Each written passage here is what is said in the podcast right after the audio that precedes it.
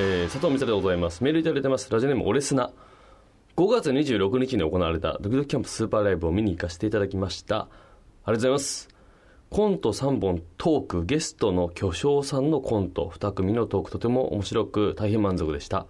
ただ、コントの中に出てきた「上がりたき」というワードがあんなにも伝わらないとは思いませんでしたとてもショックでそこだけが残念でしたまだ見に行かせていただきますえっと毎月最終火曜日に、えードキドキキャンプスーパーライブという私のコンビがですね、まあ、新ネタを2、3本と、えートークをするというライブを去年の11月だかぐらいから始めてるんです。っていうのもやっぱその今今年15年目ですか我々、えーになりましてやっぱこうライブシーンでちょっとこう取り残されているというかですね、えーちょっとあのーまあ、いじめにあってんじゃねえかなっていうぐらいライブに呼んでもらえなくなりまして。これはもう大きくね、うん。まあ、K プロの小島さんとかあと何ですか？そのライブを主催してるいろんな人がいると思いますけど。小島さんに関してはこのラジオにも来てもらってますしね、うん、割と付き合いはあるんですけども、まあ、呼んでくれないんですね。でもう自分たちでライブやるしかないわけですよそうなると。っていうことで去年の11月から始めてまあ毎月なんとなくこう楽しくやらせてもらって新ネタもやりながらね。まあコンビ的には結構そこがライフワークというか、えーこうコンビの新ネタを下ろすところにもなり軸にこうなっているような感じすらあるんですけどやっぱりこうおじさんですからネタを考えてて。で僕らねあのネタを作る時にはあの岡田君っていうね夜更かしの会の主催の作家が雑記作家としてついてくれてますね、まあ、岡田君と岸と3人で考えてるんですけども。やっぱおじさんなんですよね感覚が。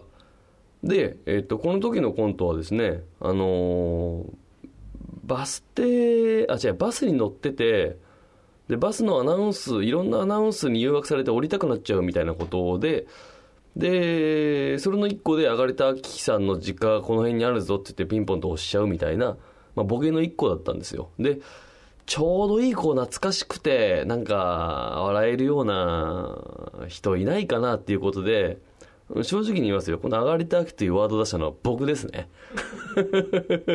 いや非常にこの佐藤が出しそうなワードですよ。上がりたあきさんっていうね、うん、第二の山口百恵っていうね、うん、20世紀最大の美女みたいなキャッチフレーズついてましたから。僕がすごいツボなのは上がりた秋というのが最初上がりたがひらがなで秋が漢字だったんですよね。うん。でその後逆にしてで今全部漢字になってるっていう。健康食品かなんかの今なんかね。うん。いろいろ野菜ソムリエ的なことやってますよ。確か。まあそういうのがちょっと面白くてね。でまあ何だったかな。昔見てたテレビとかによく出てたし。で名前出してみたもののえー全然受けないっていうね伝わんないって俺砂だけかなあれ一人で笑ってたのは。うん。非常にこうだからちょっと気をつけなきゃいけないなと思いながらもう37ですから。もうその37っていうことすらたまに忘れちゃうんだよね。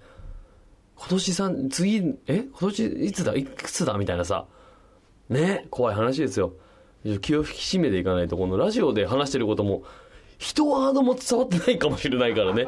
もしかしたらそれはおじさんだからっていう理由とトイレの知識が専門的すぎるからっていう二つの理由で伝わってないこともあるかもしれないからね、えー気をつけていきましょう、えーさあ番組に参りましょう。